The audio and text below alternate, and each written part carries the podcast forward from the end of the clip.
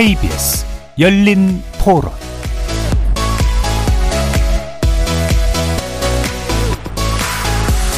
안녕하십니까. KBS 열린 토론 정준희입니다. 안 뗄 수가 없다 보니까 그리고 만약에 안 뗀다고 하면 생명하고도 조금 직결돼 있는 건데 그거는 좀 국가의 도움이 좀 많이 필요한 부분인 것 같아요. 지난 정부에서 조금 조금씩 올렸으면 이게 크지 않은데 한 번에 만 오천 원 올린다니까 사람들한테 부담이 가는 거지만 한전이 지금 죽어나는데 뭐 그건 어떻게 에너지 바우처가 뭐 어려운 사람 뭐 전기료 할인해 주는 걸 얘기하나요? 근데 그 선정 기준을 어떻게 하냐 문제지 가는 건 좋은데 시골에 독거노인이나 이런 사람 그건 어쩔 수 없어요 지원해줘야지 지원이 나오는 경로당이라든가 그런 곳에서 같이 생활하시는 노인분들도 제법 있으시다고 하시더라고요. 그래서 좀 그 부분은 좀 지역 쪽에서 많이 지원이 나갔으면 좋겠습니다. 어디나 마찬가지예요. 전 세계가 이게 이상 기온이거든. 그거 뭐 일부러 올리고 싶어서 올리겠어. 좀더 신경을 써야지. 어려운 사람들이 있잖아요. 뭐 독거노인이나 뭐 어려운 미성년자들. 뭐 그런 사람들은 우리가 좀 신경을 쓰고 그거 뭐 먹는 거로 해서 해결되는 것도 아니고 추운 거는 돈으로 줘야지. 감면을 한다든가 우리나라가 그 정도 할수 있을 것 같아요. 거리에서 만나본 시민들의 목소리 어떻게 들으셨습니까? 오늘 주제는 난방은 기본권, 에너지 빈곤층 실태와 대책입니다. 현대사회에서 건강하고 문화적인 삶을 유지하기 위해서는 적정 수준의 에너지를 안정적으로 공급받아야 합니다. 현재 우리나라는 에너지 복지 개념에 기반을 두고 저소득층을 위한 요금 할인과 감면, 에너지 바우처 제도와 에너지 효율 개선 사업 등을 전개하고 있는데요. 올해 불어닥친 강도 높은 한파에 제대로 기능하고 있는지 궁금합니다. 잠시 후에 세 분의 전문가와 함께 기후위기 시대 에너지 복지 사각지대의 취약계층 실태 짚어보면서 관련 대책 논의해보는 시간 갖도록 하겠습니다. 오늘 토론 문자로 참여하실 분은 샵 9730으로 의견 남겨주시면 됩니다. 단문은 50원, 장문은 100원의 정보 용료가 붙습니다. KBS 모바일 콩과 유튜브를 통해서도 무료로 참여하실 수 있습니다. 시민 논객 여러분의 뜨거운 참여 기다리겠습니다. KBS 열린 토론 지금부터 출발합니다. 살아 있습니다. 토론이 살아 있습니다. 살아있는 토론, KBS 열린 토론. 토론은 라디오가 진짜입니다. 진짜 토론, KBS 열린 토론. 오늘 토론 함께 해주실 세 분의 전문가 소개해 드리겠습니다. 먼저 김혜미 녹색전환연구소 운영실장 나오셨습니다. 네, 안녕하세요. 반갑습니다. 예, 녹색전환연구소. 어, 대충 짐작은 갑니다만 단체 좀 설명해 주시겠어요? 어, 네. 저희 연구소는 현장과 지역을 기반으로 해서 녹색 전환이나 기후 정책들을 개발해서 이제 지역과 어, 지자체들이 기후 음. 역량을 강화할 수 있도록 어, 활동을 하고 있는 열정적인 연구 단체입니다. 예, 네. 열정적인 연구 단체다. 예, 라는 말씀 주셨습니다. 자, 정문수 한국농촌경제연구원 삶의 질 정책연구센터 팀장 함께 해 주셨습니다. 안녕하세요. 반갑습니다. 삶의 질 정책연구센터. 네, 이것도 좀 설명 부탁드리겠습니다. 네. 정부에는 농업인 삶의 질 향상위원회라고 하는 것이 있습니다. 네. 아마 처음 들어보시는 분도 계실 텐데요. 어, 국무총리님과 그다음에 각 부처 장관이 같이 협의해서 어, 정부에서 추진하고 있는 보건 복지, 문화, 교육 혹은 뭐 정주활동, 음. 정주 정주 여건 일자리 네. 등의 영역에서 추진되고 있는 정부의 정책들이 실질적으로 농어촌 주민들의 삶의 질 향상에 음. 기여할 수 있도록 정책을 조정하고 개선하는 역할들을 하고 있는데요. 삶의 질 정책연구센터는 이러한 일들을 도와서 농어촌 주민들의 삶의 질 여건을 지속적으로 모니터링하고 이와 관련해서 정부에서 추진하고 있는 정책에 대한 성과 평가라든지 아니면 지속적인 모니터링을 통해서 구체적인 개선도 개선 대안들을 어, 도출하는 일에 주력하고 있습니다. 예. 아무래도 기반이나 이런 게 좀 부족할 수밖에 없는 농어촌 지역에 집중해서 이제 삶의 질을 개선하고 조율하는 그런 이제 연구와 또 활동을 해주시고 있는 그런 내용인 것 같습니다. 자, 그러면 세, 세 번째 분 주영남 한국에너지재단 사무총장 모셨습니다. 안녕하세요. 네, 안녕하세요. 자, 한국에너지재단 큰 단체 같습니다. 네, 말씀 주시죠. 아, 이게 그렇게 큰 단체는 아니고요. 예. 저희는 2006년도에 만들어진 제- 민간 재단으로 출발했고요. 예, 2018년도에는 공공기관으로 돼 있는 지금 현재 공공기관입니다. 예, 저희가 예, 주로 예. 하는 일은 취약계층, 저소득층 대상으로 에너지 복지 사업을 음. 중점적으로 하는 단체로서요. 주로 에너지 효율 개선 사업이라든지 음. 그리고 에너지 복지 실태 조사 또한 그 어려운 사람들한테 에너지 LED 교체 사업도 진행합니다. 네, 네. 그리고 또한 뭐 사각지대라고 하는 쪽반총이라든지 음. 사회적 경제 조직의 지원도 함께 진행을 하고 있는 예. 공공기관입니다. 예. 그러니까 민간 재단에서 시작해서 이제 공공기관화된 네. 예. 그리고 주로 지원 사업 같은 걸 또 많이 예, 하시나 보요 자 그러면 어, 바로 이제 지원 사업에 관련된 얘기를 해주셨으니까 이 주영남 사무총장님께 여쭤봐야 될 것 같은데 어, 에너지 빈곤층이라고 하는 개념을 어떻게 설정하는 것인가에 대한 좀 궁금증이 있습니다. 말씀 좀 부탁드릴까요? 그 사실은 에너지 빈곤층이나 해서 큰 개념이 정리되지는 않지 예. 않는데 주로 그 에너지 비용에 대한 주, 지출에 대한 부담이 가시는 분들이 계시잖아요. 보통 평균적으로 소득의 한 10% 이상을 쓰시는 분들을 에너지 빈곤층이라고 음. 좀 정의를 미국 연구에서 좀 진행하고 예. 있는데 그것으로 봤을 경우는 소득 대비 에너지 비용이 많이 지출되시는 분들 음. 그분들에 대한 좀 그런 복지에 대한 부분으로 좀 정의가 되고 있고요. 그래서 에너지 빈곤층이 좀 건강한 생활을 유지할 수 있게끔 하는 예를 들면 인간다운 삶을 유지하면 네. 지금은 에너지란 부분을 떼놓을 수가 없잖아요. 생활에서. 네. 근데 에너지를 떼놓을 수 없는데 이거를 소외된 사람들이 소외되지 않게끔 하는 것들이 음. 굉장히 주안점으로 좀 두고 있다고 에너지 복지의 주안점이다라는 생각을 합니다. 예. 그러니까 우리가 좀 뭐 다소 예전 개념이긴 합니다만 이른바 엔겔 계수 같은 것처럼 필수품, 식료품과 같은 필수품이 소득 대비로 얼마만큼 비중을 차지하느냐 이게 이제 빈곤을 예. 측정하는 기준이니까 근데 현대 사회에서는 에너지가 이 필수품에서 굉장히 중요한 요소로 음. 판단하시고 그 부분에 대한 복지를 이제 주된 어떤 목적으로 삼고 계시는 것 같은데요. 이 부분 아마 이제 뒤에서 좀 더 정책 대한 얘기할 때 얘기 나눠보도록 하고요. 어, 현장과 지역 쪽에 저 초점을 맞추시고 계시는 녹색전환연구소의 김혜미 실장님, 그러면 에너지 빈곤층 관련된 어떤 조사, 음. 네, 자료 같은 거 이런 것들이 좀 확보되어 있나요? 어, 일단 저희 연구소에서는 지금은 일자리를 중심으로 좀 보고는 있는데요. 네. 어, 근데 이, 이런 내용들을 확인할 때 그럼 어떤 사람들이 주로 에너지 빈곤 상태 놓여 있고 그럼 빈곤 상태 놓여 있는 사람들이 좀 보통 에너지 바우처들을 제대로 지급받고 있는지 이런 음. 자료들을 음. 좀 검토해 보면 사실 에너지 복지 사각지대가 한국에 굉장히 문제이기도 합니다. 음. 그래서 연간 한 5만 가구 정도가 어, 실제로 지급 받아야 되는데 받지 못하고 있는 상황이라고 네. 통계가 나와 있기도 하고요. 뒤에서 또 얘기를 어, 지속적으로 할 수도 있겠지만 이게 매 급증하는 속도가 음. 굉장히 크기도 합니다. 그리고 말씀해주신 것처럼 이게 어, 소득 대비 한 10% 에너지 비용이 드는 사람들의 경우가 이제 음. 에너지 빈곤층이라고 하고 있는데 실제로 전기 요금이 체납 되어서 전기가 끊긴 사람들 중에 11% 정도가 음. 에너지 베어처를 사용하지 못하고 있는 예. 상황이기도 해요. 그래서 음. 어, 이런 부분들도 굉장히 문제점이 있고 또 수도권보다 비수도권 지역에서 이런 모습들이 더 많이 나타나서 어, 음. 어, 지역 격차도 굉장히 심각하다 이런 내용들을 좀 예. 확인할 수 있을 음. 것 같습니다. 그러면 다시 또 주영민 삼촌 이게 지원하시려면 이제 어떤 토대 조사가 좀 있어야 네. 되니까요. 예, 이거 나름대로 또 파악하고 계신 규모 같은 게 있으신가요?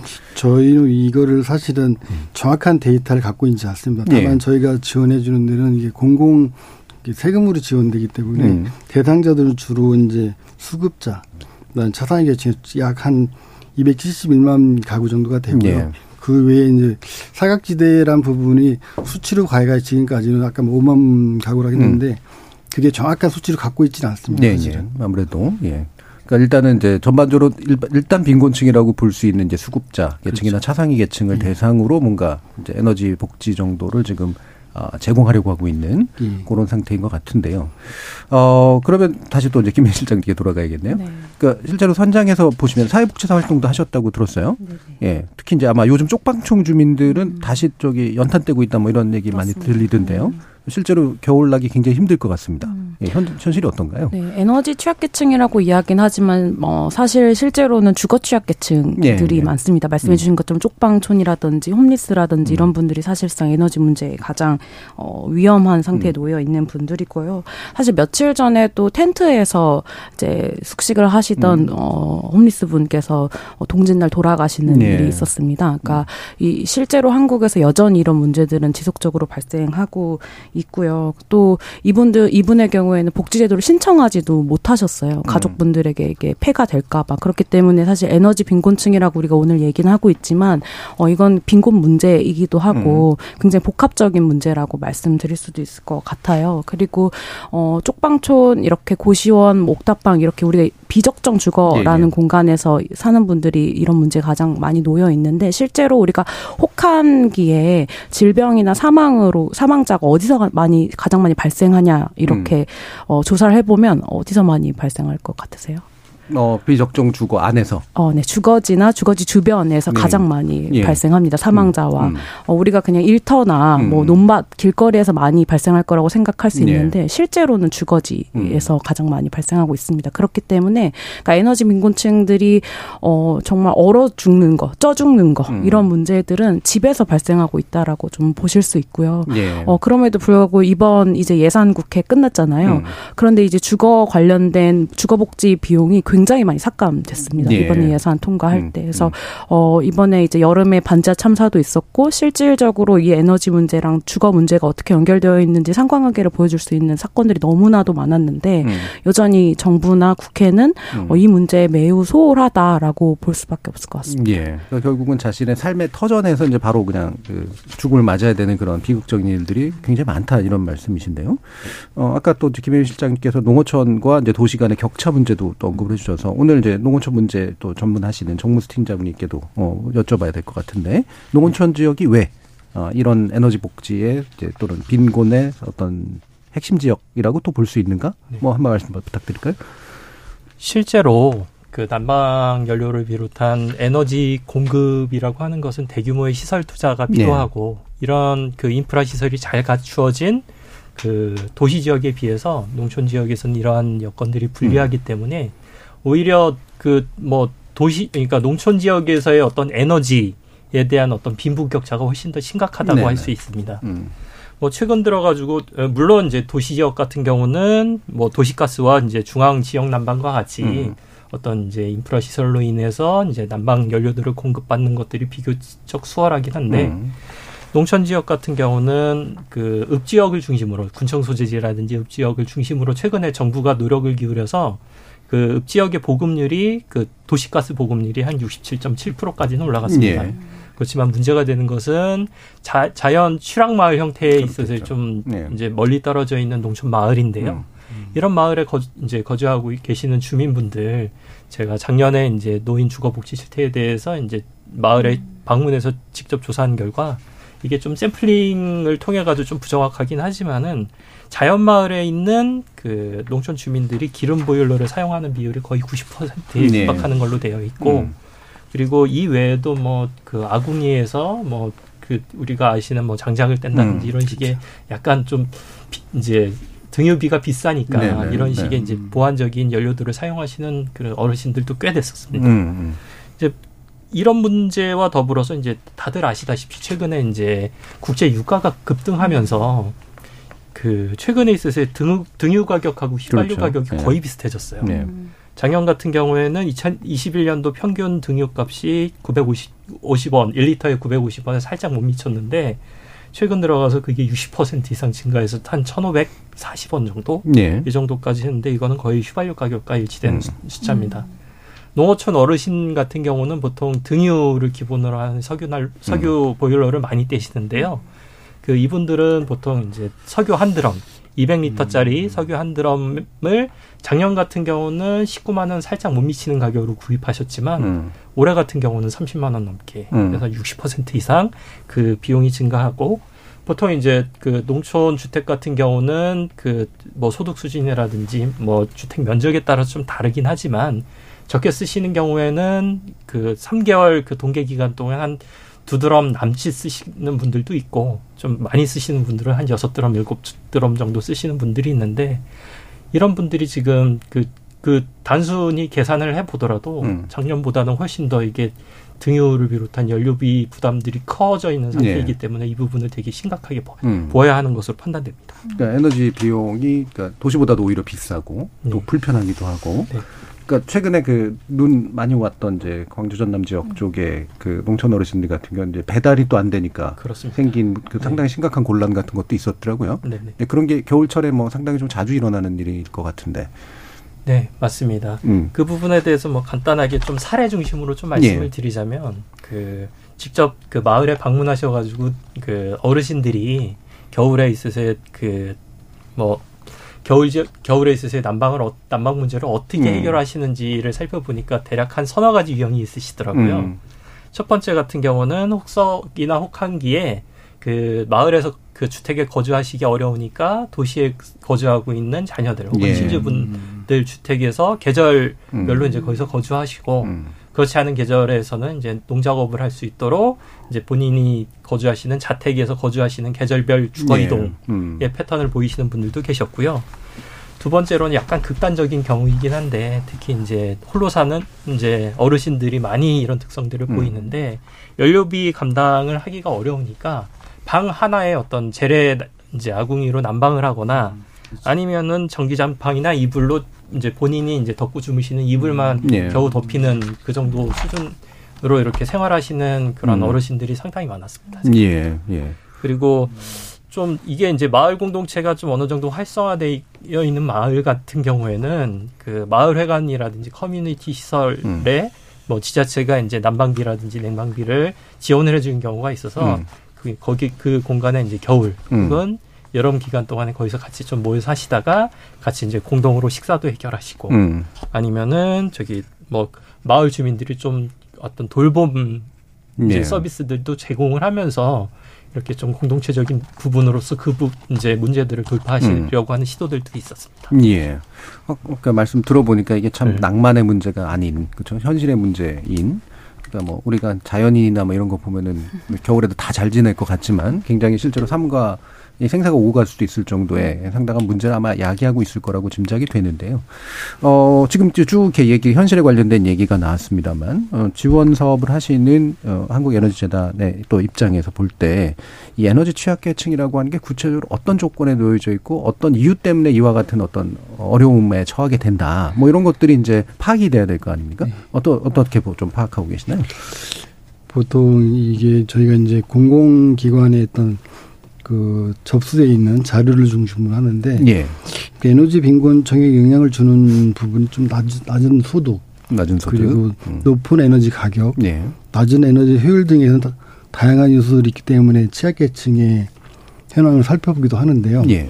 근데 소득 수준과 또 가구 특성들이 있습니다. 예를 음. 들면은 아동, 노인, 장애인 가구원이 있는지 없는지에 따라서 그렇고 중요한 거는 아까도 말씀드렸지만 노후주택에 거주하는지 그리고 에너지 효율이 낮은 에너지 지원을 사용하고 있는지 예를 들면 등유라든지 이런 거 있잖아요. 그리고 또 에너지 사용 환경의 특성보다는 면밀하게 살펴보는 것이 필요한데 음.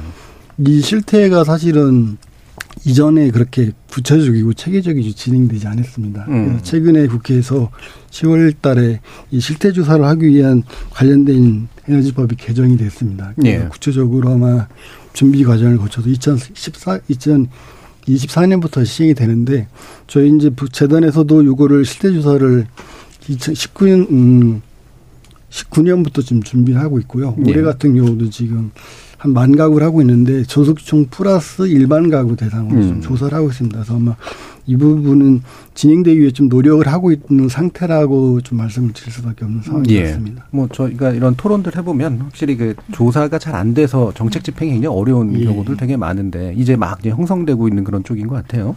기본적으로 이제 소득이 낮고 에너지를 좀 비싼 걸 쓸 수밖에 없게 되는 그런 또 에너지 가격 급등한다든가 이런 문제 그렇습니다. 그리고 주거 환경이 이제 굉장히 효율성이 떨어져서 생기는 예. 같은 돈을 들여도 훨씬 안 좋은 이런 상태들이 이제 복합적으로 결합돼서 나타난다.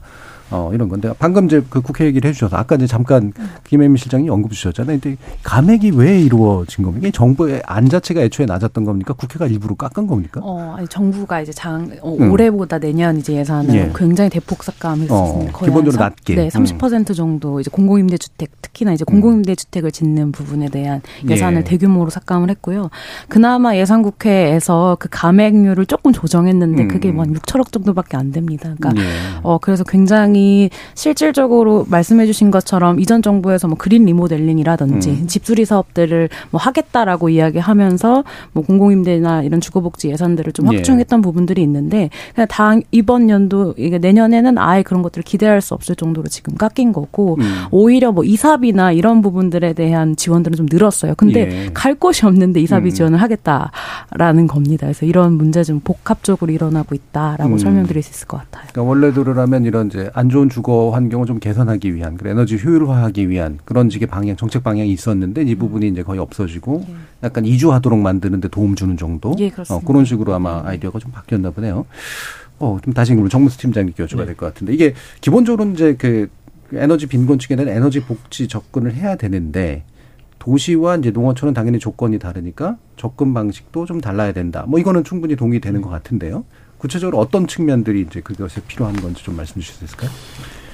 우선은 뭐 도시 지역과 농촌 지역 주민들을 통틀어서 음. 그 에너지 취약계층이라고 하는 분들이 또 주거 취약계층이기도 하고 예. 아까 그 김혜미 실장님께서도 말씀하셨던 것처럼 이분들이 또 여러 가지 삶의 질 여건에 있어서 불리한 상황에 계신 분들이라서 음. 이런 문제들이 다 어떻게 보면 복합적으로 연결이 되어 있습니다. 음. 특히 이제 에너지 복지와 관련해서 보면 특히 이제 취약계층 주거 이제 그 에너지 취약계층이 주로 거주하시는 주택이 노후하거나 음. 혹은 주택 상태가 불량하거나 해서 예를 들어서 이제 그 난방 시설 자체도 효율이 높지 않고 아니면 뭐 아까 말씀하셨던 것처럼 등유 위주의 개인이 직접 조달해서 써야 되는 그런 어떤 수단을 쓰기도 하고 기본적으로 주택의 단열 단열 성능 자체가 음. 좀 미흡한 경우가 많기 때문에 음.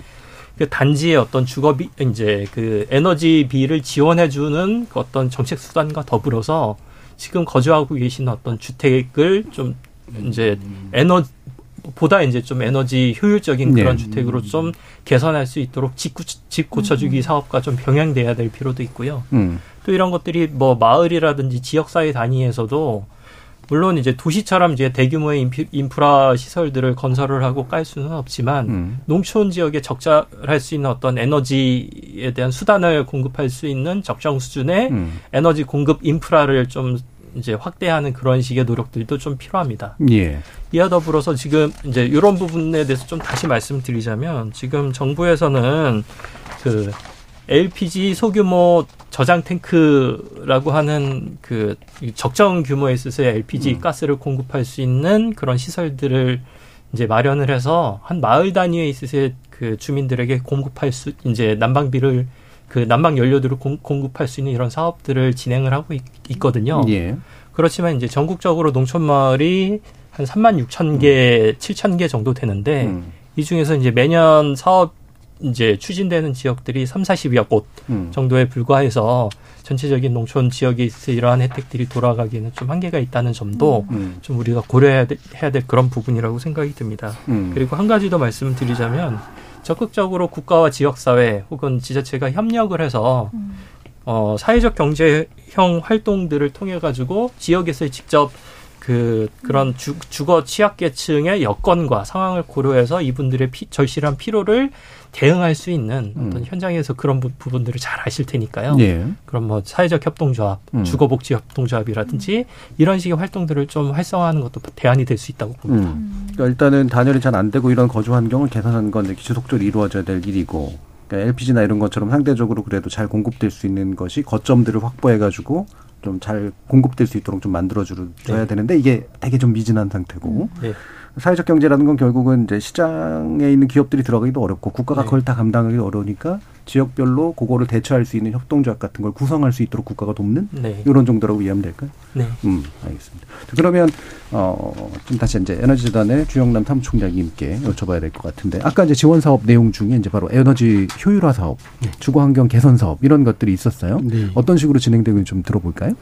어 저희가 이제 음 매년마다 연초에 이 지원 대상한 발굴 작업을 합니다. 네. 예를 들면 아까 얘기했던 차상 계층이라든지 뭐 수급자라든지 이분 대상을 하는데 주로 동사무소를 통해서 저희한테 명단이 오게 됩니다. 음. 그러니까 대략 올해 같은 경우는 한 3만 가구 정도를 지원했거든요. 그 아까 연료율 개선 사업을 해서 네. 주로 단열, 창호 시공 그리고 또한 올해는 만 가구 정도 했는데 그 보일러도 교체를 해줍니다. 음. 음. 그렇게 해서 해주는데 또 시설도 저희가 한 100시설을 좀 지원해 주고 사회복지 시설도 있고 노인정도 같이 있습니다. 그런 시설 하는데 주로 이분들이 초반에 연초에 저희한테 접수를 받고 그럼 음. 저희가 실제로 공사가 가능한지 현장을 답사하게 됩니다. 그리고 네. 어디 어디가 필요한지 뭐 창호다 아니면 단열이다든지 이걸 전국의 모든 저희 다 대략 한 6만 가구가 접수가 들어옵니다. 네. 그럼 그 중에서 한 반 정도는 뭐 불가능한다든지 아니면 주인과의 관계 여러 가지 관계 안 되기 음. 때문에 올해는 한 3만 가구 정도 좀 진행했는데 음. 이렇게 해서 좀 해서 그렇게 해서 진행을 하고요. 그게 주로 한 겨울이 오기 전까지 연방 난방 사업을 끝내고 또 아까도 얘기했던 특히 폭염 같은 데가 있지 않습니까? 네. 그래서 저희가 19년부터는 그 에너지 관련된 폭염과 관련돼서 소외계층들한테 난방 시설을 지원해 줍니다. 음. 예를 들면은 올해 같은 거는 에어컨을 한 만 대 정도 만 가구 지원해 줬고요. 그리고 선풍기와 관련된 그런 기구를 한, 한 2만 가구 정도 지원해 줍니다. 이것 또한 예. 다 똑같이, 어, 공공기관의 루트를 통해서 접수를 음. 받게 됩니다. 그리고 그, 그분이 사상의 계층인지 또 아니면 그 지원 대상인지 저희가 잘 안 되기 때문에 음. 거기에 동사무소에서 직접 저희한테 명단이 오면 그 명단을 가지고 취합해서 지역별로 공사를 진행하게 됩니다. 예. 그럼 그럼 주로 읍면동 단위의 이제 어떤 기초 지자체로부터 예. 받아서 예. 거기서 선별해 가지고 이제 지원을 나가 주시는 예. 이런 방법인 것 같은데 어 약간 하나 더 이제 궁금한 게 이게 사실 재원은 어떤 식으로 마련이 되는 건가요? 어, 이거는 전액 국비로. 국비로. 예. 예. 그러면 이를테면 법률이나 이런데 그 지원 근거라든가 규정 같은 것들이 있는 건가요? 예, 현재 에너지 음. 법에 에너지 법에 음. 16조항에 이제 에너지 복지와 관련된 음. 그게 좀 진행이 돼 있고 또 산자부 이제 고시로 돼 있습니다. 예, 예. 그럼 이 부분은 사실 그 재원 규모 자체는 그 뭐 변동은 없는 그런 건가요? 아니면 변동성이 좀 있나요? 변동성이 뭐 계속 늘어나고 있습니다. 예, 예. 올해보다 올해가 음, 868억인데 내년에 좀 올라가게 됩니다. 예산도 음. 들어가게 되고. 근데 다만 이제 거기가 비용이 한, 한 가구당 최대한 240에서 220 정도 돌아가는데 이 음. 비용이 좀 더 들어, 좀 더좀 많게 들어가게 되면 또 좀 더좀 좀 복지가 좀 해결될 수가 있는데 음. 비용이 한계가 있는 것 같고 음. 또 시설 같은 경우 저희가 한 천만 원 정도 제한이 있습니다. 예. 이 부분도 좀 있기 때문에 그 재원의 부분은 좀 늘어나면 늘어날수록 이 부분에서는 좀 음, 안정적인 지원을 끝내 네. 중요한 건 저희가 생각하는 거는 이 에너지 복지와 관련된 부분은 좀 데이터가 좀 준비가 음. 돼 있어야 되고 또 이 부분은 하루아침 해결될 부분도 그렇죠. 아니고 네. 그이 사계절은 매번 오는 과정이기 때문에 음. 안정적이고 그 지속적이고 그리고 꼼꼼하게 하려면 이 부분을 법적인 재정 정치가 그렇죠. 있어 가지고 이거를 어떤 체계적으로 할 수 있는 기관이 음. 필요하다 이거. 네, 네, 그래서 네. 그런 부분에서는 법과 제도가 필요하고 그 부분에 대해서는 좀 음, 국회 쪽에서 좀 논의를 하고 있는 걸로 알고 있습니다. 음, 예, 그러니까 제가 뭐 이걸 여쭤봤던 게 이게 들쭉날쭉한 경우들이 굉장히 많아서, 음. 그러니까 정부마다 또 되게 정책이 달라지기도 하고, 그래서 이게 법령상으로 좀 보장이 돼 있고, 말씀하신 것처럼 주무기관 같은 것들을 믿으면 음. 안정적으로 좀 진행될 수 있는 부분들이 있을 것 같아서 한번 여쭤봤네요. 자, 그럼 요거하고 연관된 거로 이제 앞에서도 에너지 바우처 제도라는 얘기를 했었는데, 음. 요즘 바우처란 말 이제 원래 식권에 쓰던 말이지만, 예, 뭔가 이제 지급해 주는 건 예, 일종의 지, 뭐, 지원금 같은 그런 제도라고 볼 수가 있을 것 같은데, 요게 이제 에너지 영역에 왜 어떻게 도입이 됐는지, 이 부분 김혜희 실장님 좀 부탁드릴까요? 네, 말씀해 주신 것처럼 이제 뭐 이런 기후 문제라든지 자연 재난 문제 커지니까 네. 바우처로 도입이 됐고, 어, 실제로 2015년에 도입되고 나서는 말씀해 주신 것처럼 생계급여, 의료급여 수급자를 음. 중심으로 어, 이제 제공이 되고 그다음에 세대별 특성으로 뭐 장애인이든 노인이든 한 뭐 한부모 가족이든 이런 이런 특성에 따라서 또 지급이 되는 내용들이 있었는데 네. 2022년에 한시적으로 주거급여랑 교육급여를 받는 수급자들한테까지 지원이 됐어요. 왜냐하면 음. 에너지 비용이 너무 올랐고 또 겨울에 한파나 이제 여름에 폭염이 심각할 것이라고 예상을 했기 때문에 그런 거죠. 그런데 이제 예산안이 매년 증가하는 추세라고 말씀해 주셨지만 음. 올해 이제 내년에 또 이게 삭감이 돼요 이 부분이 음. 에너지 복지 관련된 예산이 거의 400억 또 네, 음. 바우처 부분이 또 삭감이 되고 음. 어, 올해 이제 한시적으로 주거급여, 교육급여 수급자까지 제공했던 것을 다 뺐습니다. 음. 다 그래서 다시 생계급여, 의료급여 음. 수급자들한테만 제공하는 걸로 지금 다시 변경이 됐고요.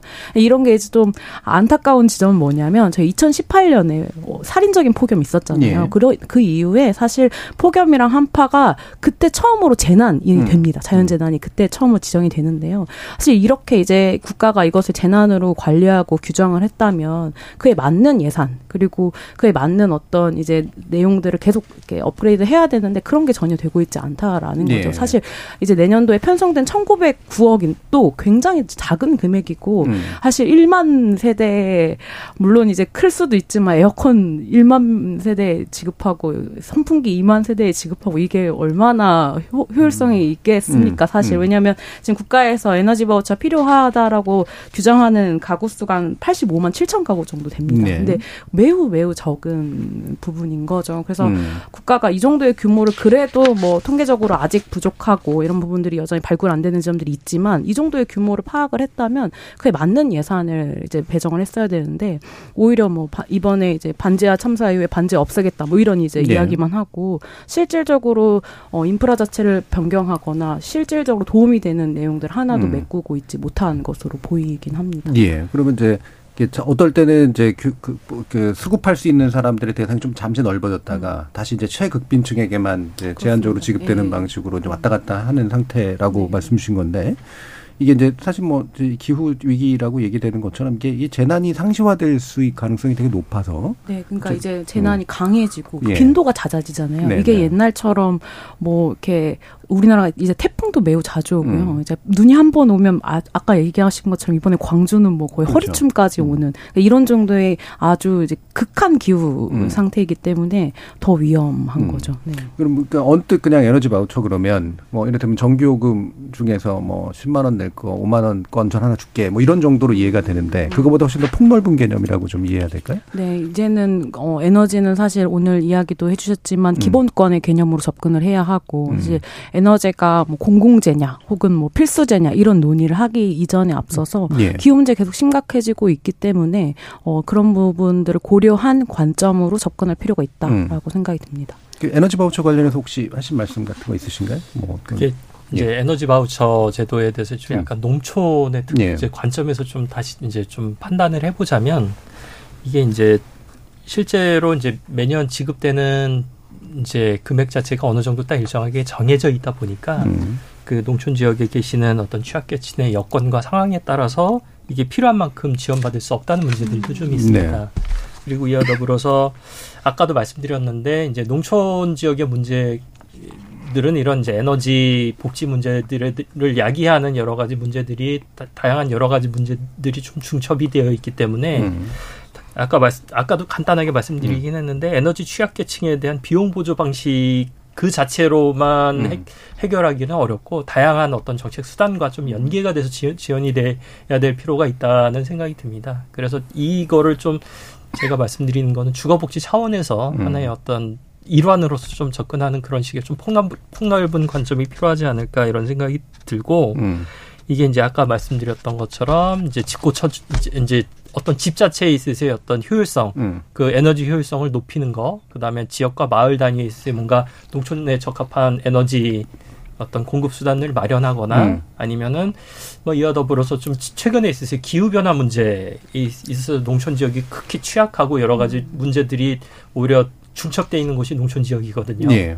그래서 최근에 있어서 기후가 극단적으로 변화하고 있는데 뭐 혹서기와 혹한기에 있어서 음. 기후가 이렇게 그런 극단적인 기후에 있어서 농촌 지역에 있어서 피해들이 훨씬 더 많이 발생하고 있습니다. 예. 아까 말씀하셨던 것처럼 농촌 지역에서 그러니까 주로 이제 그 여러 가지 사망자라든지 이런 여건들을 음. 살펴보면은 농작업 하시다가 돌아가시는 분들이 음. 2위를 네. 차지하거든요. 음. 좀 이런 부분들을 좀 해결을 하려면 농촌 지역에 있어서 최근 벌어지고 있는 글로벌 기후 변화에 있어서 위기에 대응할 수 있는 음.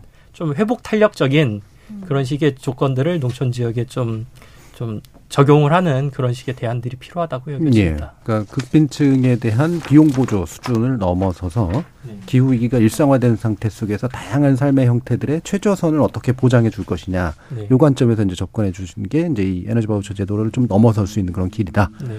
또 주영남 사무총장님 혹시 말씀 주실 거 있으실까요? 어, 저희는 주로 이제 그 방법을 주로 어떤 그 에너지 비용을 지원해 주는 것도 예. 있고 그리고 할인해 주는 쪽도 음. 있고 저희가 주 하는 거 에너지 비용을 절감해 주는 쪽으로 절감해 쪽으로 진행하는데 음. 음. 절감해 준다는 거는 이 효율 개선 사업도 중심은 음. 이제 에너지가 새는 부분을 좀 줄여주는 거죠. 네네. 그래서 그 비용을 줄여주는 방식으로 가고 있는데 주로 유럽 쪽에서 그런 좀 방향을 좀 선택을 예. 하고 미국도 예. 그렇습니다. 음. 그래서 그런 방향으로 좀 진행을 저희가 좀 진행을 하고 있기 때문에 또 음. LED 교체 사업도 진행하거든요. 그, 그것 음. 또한 이제 그 전기가 굉장히 중요한데 그 음.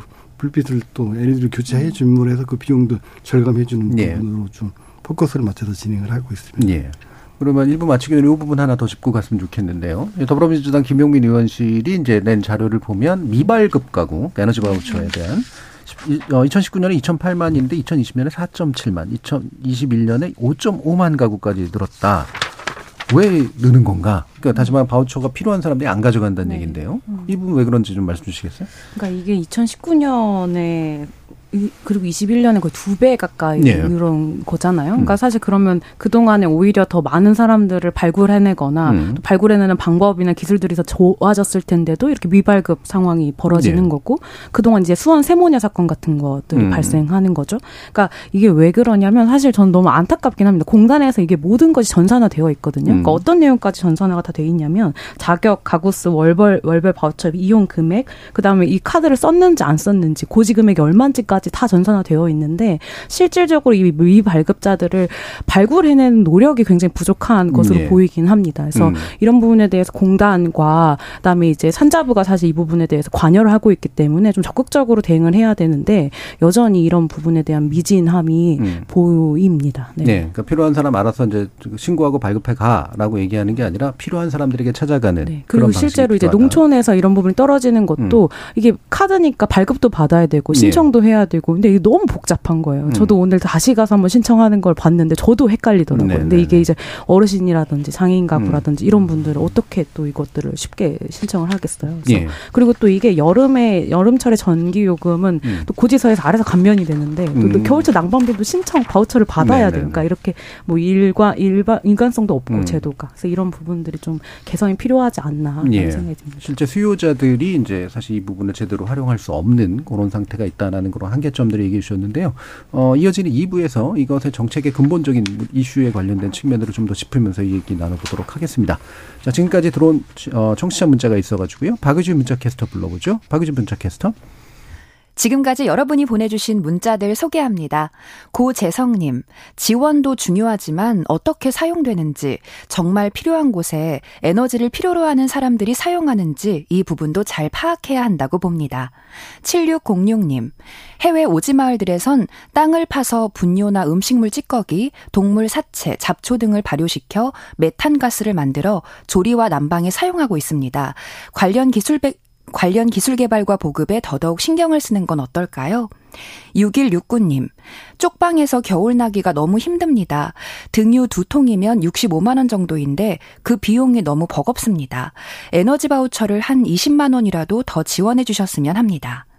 5163님, 안 그래도 이번 겨울에 우크라이나 러시아 전쟁 등으로 난방비가 얼마나 나올지 걱정됐는데요. 방송 들으면서 에너지 취약계층의 이번 겨울은 얼마나 혹독할지 국가와 사회가 반드시 들여다봐야 할 문제가 아닌가 싶네요. KBS 열린 토론. 이 시간은 영상으로도 생중계하고 있습니다. 유튜브에 들어가셔서 KBS 일라디오 또는 KBS 열린 토론을 검색하시면 지금 바로 토론하는 모습 보실 수 있습니다. 방송을 듣고 계신 여러분이 시민 농객입니다. 계속해서 청취자 여러분의 날카로운 시선과 의견 보내주세요. 지금까지 문자캐스터 박의주였습니다. 토론이 세상을 바꿀 수는 없습니다. 하지만 토론 없이 바꿀 수 있는 세상은 어디에도 없습니다.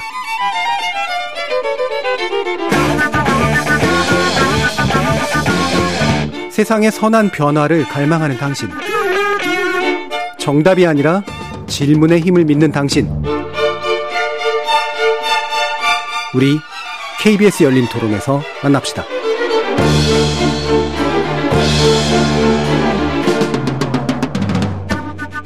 KBS 열린 토론 난방은 기본권, 에너지 빈곤층 실태와 대책이라는 주제로 정문수 한국농촌경제연구원 삶의 질 정책연구센터 팀장, 주영남 한국에너지재단 사무총장, 김혜미 녹색전환연구소 운영실장 이렇게 세 분의 전문가와 함께 하고 있습니다.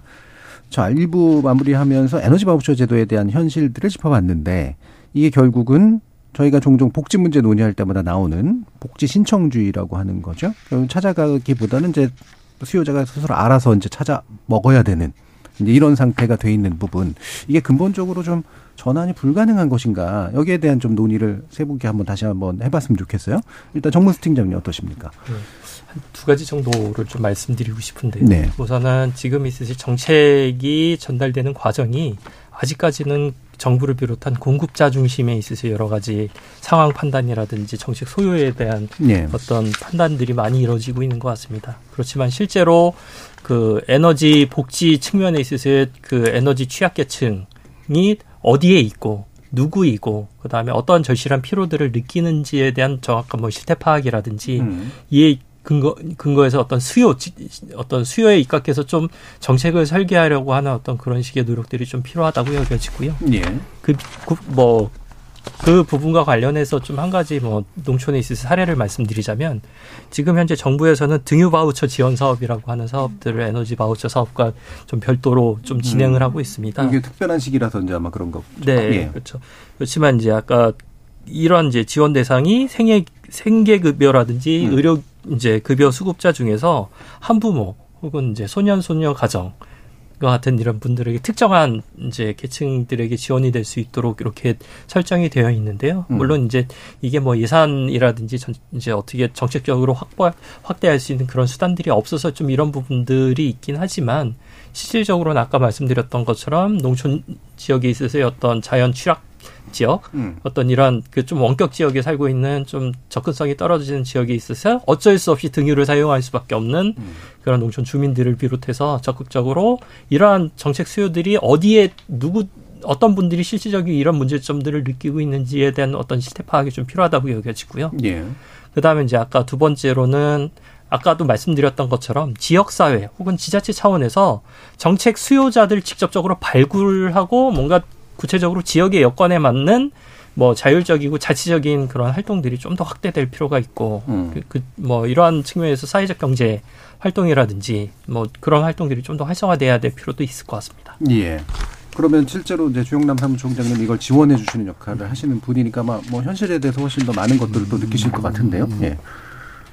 그 사실은 이제 누가 어디에 있는지가 굉장히 중요한데 그 예. 사실은 데이터를 갖고 있다고 봅니다. 음. 근데 다만 이게 그 신청 이제 신청을 하는 사람들에 대한 필요성을 어떻게 할 건지 예. 예를 들면은 그 이게 에너지 복지든 어떤 복지 사업하는 공공기관에서는 그럼 이거를 어떻게 할지를 다 좀 공유하는 시스템이 돼야 되는 현재는 예, 그게 예. 공유할 수 있는 시스템이 없습니다. 음. 저희도 그 접근성이 없거든요. 음. 그래서 접근성을 갖고자 하기 위해서 좀 법률을 개정하기 위해 노력을 하고 있는데 저희 같은 경우는 주로 뭐 전국 200개 넘는 지자체 다 커버를 하고 있습니다. 네. 그리고 또 읍면동 사무소 가서 실제로 발굴을 하고 있습니다. 예를 들면은 어, 저희가 이런 사업을 하고 있는데 이런 대상자가 있느냐 없느냐 직접 가서 발굴도 하고요. 거기에 맞춰서 맞춤형으로 가서 또 원래 이제 영등포에 100가구 정도 하려고 했는데 발굴이 잘 되면 한 200가구도 가고요. 예. 또안 되면 또 50가구도 가는. 그럼 약간 이게 불균형성이 있는데 이거를 일률적이고 좀 정기적이고 지속적으로 이게 좀 사실 로테이션 되는 부분도 있거든요. 예. 그 이런 부분을 가려면 이 정부의 어떤 잘 쓸 수 있는 이 구조를 만드는 게 전 중요하다고 음, 음. 생각이 듭니다. 그 각 동사무소나 복지센터에 복지 담당하는 분들이 계신데 이분들조차도 에너지 복지 사업이 진행된다 아니면 어떤 복지 사업이 진행된다 했을 경우에 분배를 어떻게 할 것이란 부분에 대해서는 좀 예. 명확하지 않기 때문에 음. 에너지 복지 사업 하겠다 그러면 이게 안정적이고 어느 기간 되면 이게 진행이 된다. 그렇기 때문에 이 부분이 되면은 예를 들면 주영남이라는 사람이 이번에 대상자다. 그럼 예. 좀 발굴하는데 발굴하는데 쉬워지는데 음. 오히려 그게 잘 안 되다 보니까 발굴 저희는 발굴하는데 굉장히 어려움을 음. 좀 갖고 있거든요. 예. 이 부분을 해결하기 위한 본 제도와 법이 좀 정비가 됐으면 좋겠다는. 예. 그러면 그 현장 그 접촉면에 계시는 그 가장 가장 기초적인 자치단 자치단체 구성원들 그 공무원들이 이게 좀 부가적인 일로 좀 느낄 수밖에 없는 상황 이런 것도 좀 있나요? 그렇죠. 그렇기 예. 때문에 저희가 직접 볼 수 있게끔 하면 음, 그 그걸 실행하고 있는 데서 직접 볼 수 있게끔 하면은 아 음. 이번에 주영남 사람은 뭐 대상자가 되네 그러면 음. 한번 좀 넣어주고 여기에 될수 있는데 또한 또 본인이 직접 이렇게 신청할 수 있는 구조도 있거든요. 예. 근데 그게 예. 사실은 이 소외계층은 약간 정부에 의해서 좀 제외된 그렇죠. 부분도 있기 때문에 음. 그 부분을 해소해 쓰는 방법은 결국은 음, 뭐 신청주의보다도 좀 이제 찾아가면서 좀 예, 예. 챙기는 부분으로 전환이 되기 음. 위한 법과 제도가 좀 정비가 음. 필요하다라는 생각을 하고 있습니다. 예. 어느 정도 정보 접근이 이제 그 좀 가능하도록 만들어주고 예. 좀 관련 기관들이 공유할 수 있도록 해주고 그렇죠. 이래야 이제 선, 선결 요인이 된다는 말씀이신데 이게 사실 결국은 인력이잖아요. 예, 복지 인력들이 있어야 되고 그들이 이제 필요한 일들을 이제 너무 과부담하지 않고 적절히 분배받아야 되고 이러는데 음. 이게 지금 현재 정부 기조나 이런 걸 보면 사실 이제 공공기관 쪽에 인력 줄이고 네. 이제 자원 줄이고 이런 쪽에 좀 초점이 맞춰져 있단 말이에요. 개선될 것 같지가 않은데. 예. 그렇죠. 그러니까 복지 신청주의는 사실 보편복지 반대말처럼 예, 예. 느껴질 정도이잖아요. 그러니까 말씀해주신 것처럼 지금 이제 이전 이번 정부가 이제 공공기관 뭐 감축하는 음. 것도 있고 어 실질적으로 대상자를 들쭉날쭉하게 만들어서 네. 담당하는 공무원들 헷갈리게 만드는 음. 것도 있고 음. 예산안은 삭감하고 뭐 이런 음. 이제 여러 가지 문제점들을 계속 키우고 있는 거죠. 어 그런 데 이제 저는 여기서 의문이 드는 건 음. 과연 이걸 꼭 신청해야 아냐. 그러니까 예를 들면 적어도 이제 뭐, 뭐 홈리스 분들이 분들이나 이런 네. 분들은 저희가 감시할 수 없다고 하더라도 음. 주거지가 등록돼 있는 사람의 경우에는 전, 전기 요금이 발생하고 있는지 음. 요금이 체납됐는지 이거 당연히 그냥 전산으로 다 알 수 있는 부분이거든요. 음. 이거는 막 크게 노력이 필요하지 않다고 느껴요. 물론 이제 현장에 있는 공무원분들이 뭐 챙겨야 할 세대수가 워낙 많기 때문에 어렵겠지만, 음. 근데 이미 전산화가 굉장히 많이 되어 있는 상황이기 때문에 어려움 없이 접근이 가능하고 그렇다면 국가에선 이런 데이터를 가지고 어떻게 이것을 효율적으로 사용할 것인지에 대한 고민이 훨씬 더 많이 필요하다라는 생각이 들고 예. 이제 아까 앞서서 이제 민간 부분을 어떻게 민간 음. 부분의 자원을 어떻게 활용할 것이냐 이런 이야기도 해주셨는데 실질적으로 농촌 지역에서 어 이런 어떤 자연 재난이나 화재 이런 일들이 발생하면 뭐 라이더분들이 가가지고 음. 음. 이런 부분들을 감시하거나 또 가서 이제 도움을 드리거나 예. 이제 정 그러니까 행정기관에 신고를 하거나 이런 일들도 종종 있거든요. 라이더라는 게 배달하시는 네, 라이더분들. 음, 음. 왜냐하면 그분들은 이제 가다 보면 아 이분 여기 그렇죠. 혼자 사시는 어르신이 계신다든지 예, 예. 혹은 여기 아이가 혼자 살고 있다든지 이런 음. 것들을 인간적으로 알게 되잖아요. 음. 그럼 이런 이런 민간 자원들을 어떻게 좀 더 유기적으로 연결해서 할 수 있는지 이런 부분도 같이 고민해 볼 수 있지 않을까라는 생각도 들어요. 예. 실제로 농촌 쪽에서 이제 아마 그런 부분들 느끼실 거예요. 예. 네. 예. 말씀 주시죠. 네. 실질적으로 이제 아까 말씀드렸던 것처럼 에너지 취약계층 그리고 음. 뭐 주거 취약계층 아니면 기초생활수급자 이런 분들이 이제 농촌 지역에 이제 도시보다는 절대적인 비율 자체가 높은 건 사실이거든요. 예. 특히 이제 최근에 있어서 농촌 마을들이 좀 고령화되다 보니까 주로 어르신들이 많이 거주하세요. 뭐 젊은 사람들은 뭐 읍내라든지 도시로 다 빠져나가기 음. 때문에 실질적으로는 그 에너지 복지 대상자들이 아까 말씀드렸던 것처럼 여러 가지 문제들을 복합적으로 해결해 줘야 되는 어떤 그 분들이 있기 때문에 음. 어떤 최근에 있어서 뭐 보건복지부 차원에서 지역사회 돌봄 community care라고도 음. 하는데 음.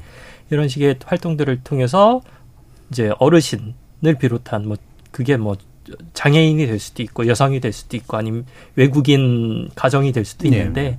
이런 분들이 어떤 필요에 대해서 식사 배달을 한다든지 아니면 재가복지 서비스라든지 어떤 지역사회 돌봄 프로그램들을 같이 운영을 한다든지 그리고 지역에서의 물리적인 주거 환경 아까 말씀드렸던 것처럼 주택이라든지 마을 단위에서 뭐 이제 보다 이제 이 거주하시고 있는 지역 주민들이 안전하고 편리하게 생활할 수 있는 어떤 그런 부분들은 같이 연계돼서 음. 할수 있는 것들이 필요한데 특히 좀 에너지 복지 측면에 대한 대안 중에 하나로 좀 좀 검토하고 있는 안이 이게 있습니다. 최근에 있어서 농촌 어르신들이 이제 공동주거 생활, 음. 공동주거 뭐 공동생활홈이라고 보통 농식품부에서는 표현하는 그런 사업이 있거든요. 네. 이게 이제 복합적으로 작은 목욕탕과 그 다음에 어르신들이 같이 공동으로 그렇지만 프라이버시를 유지하면서 개별적인 생활 공간을 갖출 수 있는 어떤 주거 시설 그리고 이와 더불어서 이제 공동의 어떤 음식 그 이제 이제 식사를 해결하실 수 있는 공동의 식당이 이제 어떻게 보면은 되게 핵심적인 생활에 있어 네. 기본적인 조건인데 음. 이런 것들을 좀 통합적으로 할 수 있는 주거 이제 통합형 이제 마을 단위 있으실 주거 복지 시설들을 음. 좀 만드는 것이 어떻게 보면 에너지 문제에 있어서 좀 효과적으로 대응하기도 하고 어르신들의 어떤 난방비라든지 혹은 음. 뭐 이런 문제들을 좀 해결할 수 있는 좀 그런 대안이 될 수 있을 것 같아서 말씀드렸습니다. 예. 그럼 약간 추가적으로 좀 질문 드리고 싶은 게 약간 네. 이제 사회적 경제라든가 커뮤니티 케어라든가 이런 게 이제 대안으로 많이들 얘기되는 건데요. 네. 이게 이제 막상 이제 그걸 지원해주는 지자체나 정부가 있을 때는 그게 확 영역이 커졌다가 네. 이게 또 관주도적인 측면들이 또 없지 않아서 만약에 네. 예를 들면 예산이나 지원들이 끊어지게 되면 이게 시장 안에 생존할 수 있는 또 경제 체제가 아니기 네. 때문에 네. 네. 확 하고 어려워지잖아요. 네. 이런 이제 들쭉날쭉한 측면들이 좀 어떻게 개선될 수 있다고 보세요? 실제로는 좀 정책 지금에 있어서 뭐 지역 개발 그러니까 뭐 농촌과 도시 통틀어서 뭐 도시 재생 음. 혹은 지역 개발 사업이라고 하는 그런 사업의 형태 방식들이 시설을 딱 지어지면은 이제 사업이 종료되는 방식으로 보통 끝나는 경우가 있고 네. 해당하는 이제 시설들이 한 2, 3년 동안은 운영이 되긴 하는데 음, 음. 그 이후에는 이제 사업이 종료가 되면은 이제 좀 방치되는 경우가 많았습니다. 음. 그래서 좀 앞으로 정책 운영 기조를 음. 실질적으로 지역에 사람이 중요하고 사람이 중요하다 보니까 지역 사회에 공헌하고 음. 실질적으로 아까 말씀드렸던 것처럼 에너지 문제들이나 이런 부분에 대해서 공헌하는 활동을 하시 는 분들에 있어서 그런 역할들의 음. 이제 어떤 이제 이런 것들에 대해서 지불하는 음. 사회적 일자리 음. 이런 것들이 좀 정부 차원에서 좀 적극적으로 좀 해결을 해야 될 문제이지 않을까. 네. 좀 정부의 정책 기조라든지 사업의 운영 방식이 좀 그런 측면으로 음. 인건비 지급이라든지 이런 부분들을 좀 현실화도 음. 필요하고요. 그런 식의 좀 전환이 필요하다고 여겨집니다. 예. 이걸 약간 더 적극적으로 좀 하면 제가 아까도 법 문제를 얘기했는데 결국은 어 뭔가 이렇게 명확한 개념을 담은 법이 만들어지고 지원의 근거가 만들어져서 정부는 그거를 필요에 따라서 계속해서 집행해야 되는 그런 의무가 부과가 되는 이제 그냥 정책의 어떤 자의성에 의해서 움직이는 게 아닌 요런 게 되게 중요한 부분인 것 같아요. 그래서 이게 이른바 이제 에너지 기본권 뭐 이런 것들도 이제 뭐 헌법적 기본권은 아니겠습니다만 그렇죠. 예, 법안에 이제 뭔가 각인이 되는 그런 개념일 것 같은데 이런 부분에 대해서 조영남 사무총님 어떤 어떤 입장이신가요? 사실 이제 에너지 기본법이라는 게 새로운 단어잖아요. 예. 근데 저희가 볼 적에는 그 헌법 34조에 보면은 인간다운 생활하기 위한 권리. 라고 있습니다. 그렇죠. 근데 요즘에는 이 에너지도 인간다운 삶을 권리의 가장 중요한 부분을 네네. 자리 잡고 있기 네. 때문에 그 이 부분을 그 또한 에너지 법에도 사실은 보편적 에너지 공급에 대한 에너지 복지에 대한 명시가 되어 있습니다. 음. 에너지법 에너지법의 16조 2항부터 좀 되어 있습니다. 네. 근데 여기에서 다만 이제 에너지 빈곤층 또는 에너지 소외계층이라고 그러죠. 근데 취약계층 등 그 복지 대상에 대한 정의가 아직 좀 우리 음. 사회에서 좀 공론화한다는 정의가 안 돼 있는 상황이 있기 때문에 네. 요 규정이 좀 고려돼야만이 그 경제적인 빈곤, 에너지 빈곤층뿐만 아니라 그 이전에 에너지 효율 관련된 에너지 빈곤과 관련된 부분을 해결하는 기본권으로 갈 수 있지 않나 생각이 듭니다. 그래서 음. 이 부분은 굉장히 중요한 거는 그러니까 정부의 여러 기관에서 이 사업들을 진행을 하고 있습니다. 바우처뿐만 아니고 네. 저희가 효율 개선도 하고 뭐그 전력 효율 사업도 하는데 이 부분을 할 수 있는 좀 인프라 구축이 좀 필요하지 않을까 생각이 들고 음. 또한 법률적으로 이 부분을 중 그러니까 비용도 줄이고 비용을 할인하는 것도 중요하지만은 비용을 줄여서 할 수 있는 그런 공간을 만들어주는 것도 저희가 중요하다 생각합니다. 왜냐하면 네. 저희가 하는 사업들은 에너지 비용을 줄여주는 비용 음. 그 사업을 하기 때문에 음, 이 부분에 대해서는 좀 법률적으로 명시가 되고 그러고 이걸 할 수 있는 안정적으로 할 수 있는 부분을 좀 법과 개정이 좀 필요하다. 음. 그래야만이 저희가 하는 사업 같은 경우도 좀 안정적으로 지속적으로 그리고 그 데이터를 갖고 있고 음. 아까도 얘기했던 부분처럼 뭐 대상자들은 있는데 그 대상자들한테 가지 못하는 부분을 좀 해결할 수 있지 않을까라는 생각을 하고 있습니다. 음. 에너지 법에 이제 이미 들어가 있는 부분이 일부는 있는데 네. 그게 이제 구체적으로 누구에게 어떻게 적용할 것인가 요게 네. 이제 좀 결여돼 있다. 그리고 누가 할 것인가. 누가 할 건가. 그 주체가 그 누구인가. 부분에 대해서 좀 약간 음. 애매한 음. 부분이 있기 때문에 그게 음. 좀 정의가 필요하다는 음. 생각을 요거에 대해서 어떻게 생각하세요, 김현민 시장? 어, 그러니까 사실 에너지 문제라고 얘기했지만 이걸 기후 문제랑 뗄래야 뗄 그렇죠. 수가 없잖아요. 예, 그리고 예. 지금 요즘 국회에서 뭐 정의로운 전환법이라든지 음. 뭐 탄소중립 기본법이라든지 음. 다양한 기후 관련된 법안들이 마련되고 있고 네. 실제로 제정되고 있습니다. 음. 그 안에는 뭐 기후 정의를 어떻게 정의할 것인지 그리고 음. 기후 변화를 어떻게 정의할 것인지 이런 내용들이 다 있어요. 그래서 저는 국가라는 것을 경영할 때 한 가지 법만으로는 경영할 수 없잖아요. 네. 그래서 전 다양한 법안들을 살펴보면서 어떻게 더 이 문제를 해결할 수 있을 것인가의 관점으로 의회든 음. 정부든 접근을 해야 되는데 지금 그런 노력을 기울이지 않고 있다는 생각이 들고 음. 에너지 바우처 부분은 산자부가 이제 중심적으로 움직이지만 이 칸막이 행정이 너무 심한 것 네네. 같아요. 그러니까 사실 어 복지 수급자들을 발굴하고 또 지역사회나 지방자치단체와 이제 협업하는 건 행안부랑 또 복지부가 해야 할 그렇겠죠. 역할이기도 하잖아요. 네. 그러면 산자부가 이 다른 부처들과 관계 부처들과 이제 협동을 해서 이런 문제들을 해결해야 되는데 음. 그러니까 여전히 이런 부분 들이 잘 안 되고 있기 때문에 앞서 얘기했던 것처럼 미발급되는 문제들이 발생하는 네. 거죠. 그리고 그게 매년 증가하고 있다고 느끼게 되는 거죠. 그러니까 그렇게 되니까 예산을 편성을 해봤자 예산을 소진 못하고 그러면 이제 또 정책 이행률이 떨어지고 그러니까 음. 이런 악순환이 발생되는 것처럼 느껴지기도 하고요. 근데 네. 그런데 이제 기후는 기다려주지 않는 거죠. 음. 예, 앞서도 계속 얘기했지만 어 이제 거대한 극한 기후, 그러니까 음. 극한 재난들이 점점 더 많이 오고 자주 오고 어 그래서 이런 문제들 은 사회적으로 계속 지속되고 있는데 어 이 앞에서 지금 한국은 어떠한 모습을 보이고 있는지 그리고 이제 이런 부분들을 이제 이게 기후나 환경 운동 하시는 분들은 기후 불평등이라고 이야기를 하기도 네. 하는데요. 음. 이런 불평등의 문제를 어떻게 해소시켜 나갈 것인지에 대한 적확한 이제 로드맵이 필요한 시기라고 보입니다. 음. 네. 그리고 김 실장님은 이를테면 이제 에너지 기본법 같은 걸 놓고 음. 거기에 이제 각 정부 부처들이 또 각자 영역에서 할 수 있는 네. 그런 추가법들이 이제 그 위에 음. 얹혀져서 네. 복합적으로 좀 진행이 됐으면 좋겠다 이런 입장이시죠. 네, 맞습니다. 예. 네. 정문수 씨는 어떠세요? 지금 기후 위기의 상황하고 지금에 있어서 국제적인 정세 불안의 상황이 중첩되어 있어서 이게 이제 유가 불안이라든지 그다음에 이제 특히 이제 취약계층에 있어서 기, 기후 변화로 인한 어떤 그 여러 가지 부담들이 더 전가되는 이런 상황들이 이제 존재하고 있기 때문에 네. 지금 있어서 그 유가가 이렇게 상승하고 있는데 우리가 그 뭐 등유라든지 어떤 기존에 있어서 그런 화석 연료에 의존하고 있는 어떤 그러한 난방 자원들을 뭐 이런 상태의 좀 생태적인 전환 음. 이런 것들을 통, 통 이제 통해 가지고 지역사회에서 좀 해결 가능한 뭐 어떤 재생에너지 네. 이런 것들을 활용해서 난방이라든지 에너지 문제를 해결하는 어떤 그런 적극적인 대안을 찾을 수도 있지 않을까 이런 음. 생각이 듭니다. 예. 일례로 음.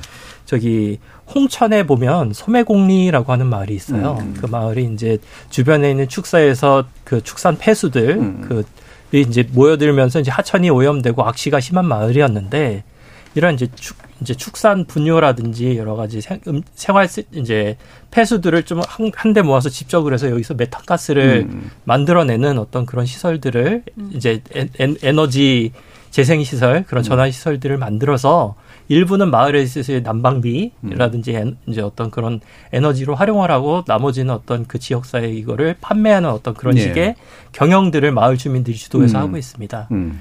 이게 농촌 지역 같은 경우는 뭐 그 농업 부산물이라든지 농림업 부산물 혹은 지역 어떤 음식물 쓰레기 같은 것들이 좀 발생을 하기 때문에 그 어떤 그런 사람이 발생시키는 어떤 그런 환경 부하를 감소시킨다는 의미 혹은 네. 어떤 에너지를 순환한다는 어떤 그런 측면에 대한 어떤 노력들을 좀 더 기울인다면 뭐 지금 있으시 유가가 상승해서 석유에 의존하기 어려운 현실에서 좀 이런 문제를 해결할 수 있는 하나의 돌파구 대안이 될 수도 있지 음. 않을까 이런 생각을 해봅니다. 예, 아까 760님께서 그 비슷한 언급을 네. 주셨었는데 네. 그거하고 유사한 모형이 이제 홍천에도 네, 어, 시도된 있습니다. 바가 있구나 네. 이런 또 재밌는 사실을 알게 됐네요. 뭐 해외 사례나 뭐 이런 것들도 또 얘기가 좀 나오고 나올 필요가 있을 것 같아서요. 추영란 사무총장님 어떤 정책적 사례라든가 뭐 집행 사례 같은 거좀 사실은 저희가 해외에서 진행된 상황을 저희가 그대로 한국에 좀 적용하는 사례거든요. 예, 예. 그러니까 에너지 재단 자체가. 예, 예. 예를 들면 미국 같은 경우도 음, 뭐 똑같이 바우처 사업이 있겠지만은 음. 그 효율 개선 사업을 이런 사업을 통해서 에너지 비용을 절약해주는 음. 사업을 주로, 주로 하죠. 네. 미국도 그렇게 하고 거기는 좀 약간 민관이 좀 협력해서 진행하는 부분이었고 최근에 유럽 같은 경우는 아까도 제가 말씀드린 것 같은데 에너지 비용을 줄여주는 쪽으로 가고 네. 있습니다. 에너지 비용 어떤 음. 뭐 음, 돈으로 지급해 주는 비용이 있다면은 음. 이 에너지 비용을 줄일 수 있는 방법이 무엇일까 있는데 또 최근에 유럽 같은 경우는 에너지 수표 제도라고 좀 실시하고 있다고 합니다. 네. 프랑스 같은 경우는 하는데 약 48에서 227 유로 하는데 이 돈으로 뭐 난방 비용 공사도 할 수도 있고 음. 또 개선 사업 그 연료비도 결제도 할 수 있고 이런 네. 또 진행을 한다고 그럽니다. 그런데 근데 그 아까 뭐 지역이나 마을에선 다양한 사례가 있는데 이 국가 차원에서 어떻게 할 것이라는 부분은 좀 약간 다르긴 하지만은 음, 음뭐 직접 현물이나 현금을 지급을 할 수도 있겠지만은 음. 저희가 생각하는 거는 에너지 비용을 줄일 수 있는 방법이 무엇일까? 예를 들면은 적정 온도가 21도라고 그러거든요. 거의 음. 거실이. 근데 그 나머지 지역은 한 15도 정도 보는데 이거를 그 비용을 적게 들이면서 소외계층한테 살 수 있는 구조를 만들어 어떻게 만들 것인가 하는 네. 부분에 대해서는 저희가 좀 나름대로는 음. 유럽이나 미국보다는 좀 선진적인 사례를 좀 진행하고 있다고 네. 있습니다. 예. 그러면 이제 이게 이제 그 취약계층들의 주거 환경을 에너지 친화적으로 좀 개선해서 네. 결과적으로 비용을 줄여줌으로써 현물 현금을 지급하는 것 이상의 어떤 효과, 에너지 네. 효과도 있으니까요. 그 그렇죠. 기후에 대한 어떤 예. 긍정적 효과도 있고. 예를 들면은 그 에너지 쓰는 거를 친환경 쪽으로 바꾸는 예. 거죠. 그래서 그렇죠. 탄소 배출을 줄일 수 있는 음. 방안을 한다든지 음. 그것 또한 같이 하고 있습니다. 네, 그게 이제 해외 사례보다도 오히려 이제 국내가 또 네. 비교적 괜찮은 그런 그렇지. 사례들을 만들고 예. 있다. 어. 아까 이제 그 프랑스 그 체크 얘기, 그 저기 수표 얘기해 주신 건 일종의 뭐 바우처 제도하고 유사한 것 같긴 한데 예. 그게 이제 전체적인 금액 안에서 필요한 부분을 쓸 수 있도록 만들어주는 그렇죠. 예, 그런 공사도 가능하게끔 예, 예. 해주는 거죠. 음. 예를 들면 단열 시공이라든지 창호 시공했을 경우에 집 굳히는 비용도 결제할 수 있게끔. 음, 예, 예. 그거는 이제 수요, 수급 수요자들이 이제 자기에게 필요한 걸 알아서 선택하도록 그렇죠. 만드는 그런 형태이고요. 음. 자, 그러면 이제 뭐 우리가 마무리하면서 또 각 분야에서 이제 어떤 대안들을 좀 고민해 볼까 좀 얘기 나눌 시간이 남은 것 같은데요. 어, 아까 이제 또 녹색전환 연구소이시다 보니까 기후 위기의 문제에서 근본적으로 좀 우리가 좀 접근 방식을 좀 새롭게 할 필요가 있다 이런 문제의식을 가지고 있는 것 같아서요. 김혜미 실장님 말씀 먼저 좀 들어볼게요. 그, 그러니까 시민들을 우리는 에너지를 소비만 할 줄 아는 사람으로 딱 네. 규정해놓고 이 사회가 살아온 것 같아요. 근데 음. 이제 에너지 생산자가 될 수 있지 않을까라는 음. 사회적 상상력이 필요하다라고 생각이 듭니다. 그러니까 아까 음. 말씀해주신 것처럼 재생에너지를 어떻게 우리가 이제는 소비만 하는 게 에너지를 소비만 하는 게 아니라 직접적으로 생산을 해서 어, 내가 쓸 수 있는 에너지를 자급 할 수도 음. 있고 혹은 판매를 할 수도 있고 그러니까 음. 이런 부분들까지 고려해서 우리가 탄소 중립이라는 국가적 비전과 어 이제 로드맵 필요한데 시민 한 사람 한 사람이 참여하는 게 그냥 단순히 텀블러 쓰고 이런 게 아니라 네. 좀더 큰 영역으로 접근할 수 있는 부분들을 이제 사회가 함께 고민해야 한다라는 생각이 들고요. 음. 그리고 음. 날씨가 추워진다고 정치까지 추워지면 안 되잖아요. 그러니까 이런 부분에 대해서 함께 고민하고 어 변화를 촉구할 수 있는 부분들에 대한 것도 정치권에서 많은 노력이 필요한 것 같습니다. 같습니다. 예. 네. 그러니까 우리 스스로가 에너지만 단순히 소비하는 사람이 아닐 수 있다라는 인식. 근데 되게 중요한 것 같은데 사실 지난 정부에서 태양광 문제가 네. 역점 사업이었잖아요. 근데 이번 정부에서는 그게 굉장히 부정적인 사업처럼 네. 이제 돼 있거든요. 네. 어, 그 현장에서 보시기엔 어떠세요? 어, 그 얘기만 하면 지금 예. 또한 시간 할 수 있을 것 같은데요. 네. 네, 그러니까 지금 어, 우리가 지금 뭐 원자력을 청정 에너지 뭐 음. 이것이 이제 탄소 중립하는 에너지로 사용하고 뭐 이야기하고 있지만 사실상 음. 여기서 발생하고 있는 폐기물 문제라든지 이런 음. 것들에 대해서는 아무것도 얘기하고 있지 않기도 해요. 근데 네. 어 그러면 이제 정말 공정한 상태에서 토론을 좀 해야 되지 않나라는 음. 생각이 들고요. 음. 어 재생 에너지는 어 굉장히 이제 스스로 방금 말씀드렸던 것처럼 생산할 수 있는 음. 그 접근권이 있기 때문에 저는 농촌 지역이라든지 혹은 도시에서도 충분히 좀 적용해 볼 수 있는 상상력을 발휘할 수 있다라고 생각이 듭니다. 예. 아마 하실 말씀이 많은 것 같은데. 예. 어쨌든 약간 안타까움이나 아쉬움 같은 걸 표시하신 것 같고요. 자, 그러면 주영남 사 무총장님, 네. 음, 어떤 말씀 주실 수 있을까요? 저는 그 사실은 인류가 발생되고 나서부터 취약계층이라는 부분은 늘어나면 늘어났지 줄어드는 경우는 없는 것 같아요. 네. 그러니까 에너지, 최근에 에너지 복지 관련된 그 대상자들 예를 들면은 영국이나 프랑스 같은 경우도 중산층에도 불구하고 에너지 비용 때문에 집에 불을 안 떼는 경우가 생깁니다. 네네. 네. 저희가 재단이 생긴 이유 중에 하나가 2005년도에 경기도 광주에 여중생이 촛불을 켜고 아, 네. 자다가 사망을 했습니다. 그래서 저희가 이제 이 재단이 만들어진 건데 음. 2007년부터 만들어졌거든요. 그러니까 그만큼 이 에너지 비용이 취약계층의 문제가 아니다. 음. 왜냐면은 지금 독거노인들 보면 주로 주택을 소유하신 분도 계시거든요. 이분들조차도 이런 한파에서는 비용을 아끼기 위해서 방이 세 개면 하나를 줄입니다. 네네. 네. 그러니까 이게 취약계층의 문제는 더더욱 큰 문제지만은 일반 그 취약계층 아닌 사람한테도 이 에너지 복지 음. 범위가 넓어지고 있다라는 음. 부분에서는 그이 부분에 대해서 우리 사회가 모든 뭐 국회든 정부든 시민사회든 간에 합쳐서 이거를 어떻게 체계적으로 해결, 해결할 수 있, 방법이 무엇일까라는 부분에 대해서 focusing을 해서 좀 이제는 좀 집중적으로 해야 될 부분이 아닌가 생각이 듭니다. 이게 음. 에너지 복지라는 건좀 띄어서 생각할 부분이 아니고 생존의 문제이기 때문에 네. 그 에너지는 이제는 저는 여름에는 차가운 물이고 음. 겨울에 뜨, 뜨거운 물이라고 보거든요. 음. 이게 없는 상태에서는 더 이상 생존이 불가능하다라는 네. 부분이기 때문에 어, 이런 부분에서는 우리 사회가 이제 나서서 이 부분 구체적으로 이제 정비하고 미래를 준비해야 될 때라는 생각이 듭니다. 음. 뭐 예산이면 예산을 집중적으로 한다든지 예, 예. 한 번은 정의할 필요가 있다라는 음. 그러니까 아주 이제 그 극빈 계층이 아니라고 하더라도 그러니까 너는 알아서 네 에너지 비용은 네가 감당해 많이 쓰는 집이건 아니건 간에 이런 식으로 접근할 태도는 아니라는 그렇기 거죠. 그렇기 때문에 음. 에너지 빈곤층을 측정할 수가 없는 네네네 네. 사실은. 음. 그래서 좀 더 적극적인 인식 전환을 통해서 아마 재구성하기를 원하시는 것 같고요. 자 정문수 팀장님도 한번 네. 말씀 들어볼까요? 뭐 아까 했던 말씀을 좀 정리하는 네. 방향으로 말씀을 드려야 될 것 같은데요. 농촌 지역에서의 어떤 그 에너지 문제를 비롯한 빈부 격차, 여러 가지 사회적 격차의 수준이 도시보다 더 큽니다. 실제로는. 음. 왜냐하면 도시 아까도 말씀드렸던 것처럼 도시에는 인프라가 잘 깔려 있기 때문에 어느 정도 공평하게 여러 가지 서비스라든지 뭐 에너지가 됐던 자원들을 접근할 수 있는 권리들이 있는데 음. 농촌 지역에서는 그게 없기 때문이죠. 그래서 이런 상황에서 그 농촌 지역에 있어서의 취약계층에 있어서의 문제들이 더 좀 극명하고 좀 절실하게 드러나는데 특히 이제 최근에 있어서의 기후 위기, 기후 변화로 인해서 기후의 극단성으로 인해서 농촌 지역에 있어서 이제 주민들 특히 이제 어린이 그 다음에 노인 장애인들에 있어서 취약계층에 있어서 여러 가지 좀 생존에 있어서 여러 가지 문제들을 겪고 있는 음. 것 같아요.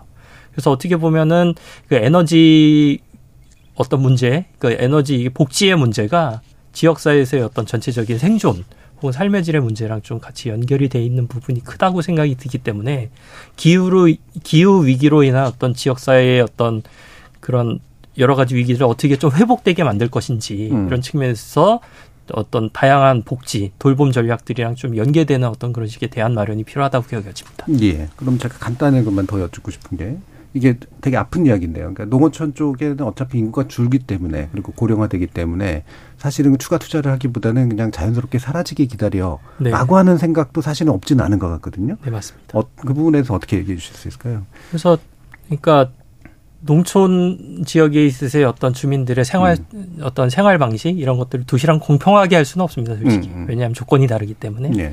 농촌에 맞는 여러 가지 어떤 농촌에 적합하고 맞는 식의 어떤 생활 방식 음. 혹은 여러 가지 좀 방식들을 찾아야 되는데 음. 그게 아까 말씀하셨던 것처럼 에너지 순환형 뭐뭐 음. 뭐, 뭐, 뭐 에너지 자립 마을 음. 아니면은 적정 수준에 있어서 에너지 공급을 할 수 있는 어떤 인프라 수단의 확보 음. 이런 것들을 좀 도시화는 다른 방식의 접근 수단 음. 창의적인 아이디어들이 필요하지 않을까 싶습니다. 네. 그러니까 도시화하는 방식이 아니라 또는 네. 사라지게 하는 게 아니라 그 안에서 자족 할 수 있는 어떤 체계들을 만들어내는 것 이게 네. 이제 지금 필요하다 이런 인식이신 것 같습니다. 자 오늘 에너지 기본권에 관련된 문제로 어, 세 분과 함께 토론 나눠봤는데요. 오늘 함께해 주신 주영남 한국에너지재단 사무총장 김혜미 녹색전환연구소 운영실장 정문수 한국농촌경제연구원 삶의 질 정책연구센터 팀장 세 분 모두 수고하셨습니다. 감사합니다. 감사합니다. 현대 국가의 존재 이유는 국민의 행복과 안전을 돌보는 데 있습니다.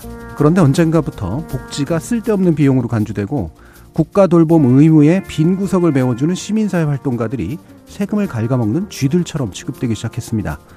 정말 국가는 사라지더라도 시장은 남을 거라고 믿어서일까요? 그렇게 남은 시장은 정말 우리의 행복과 안전을 돌봐줄까요? 시장 속 에너지 부유층의 절제를 촉진하고 공동체 속 에너지 빈곤층의 인간다운 삶을 보조하는 것. 그 안에 국가의 존재 이유가 있을 겁니다. 지금까지 KBS 열린 토론 정준이었습니다.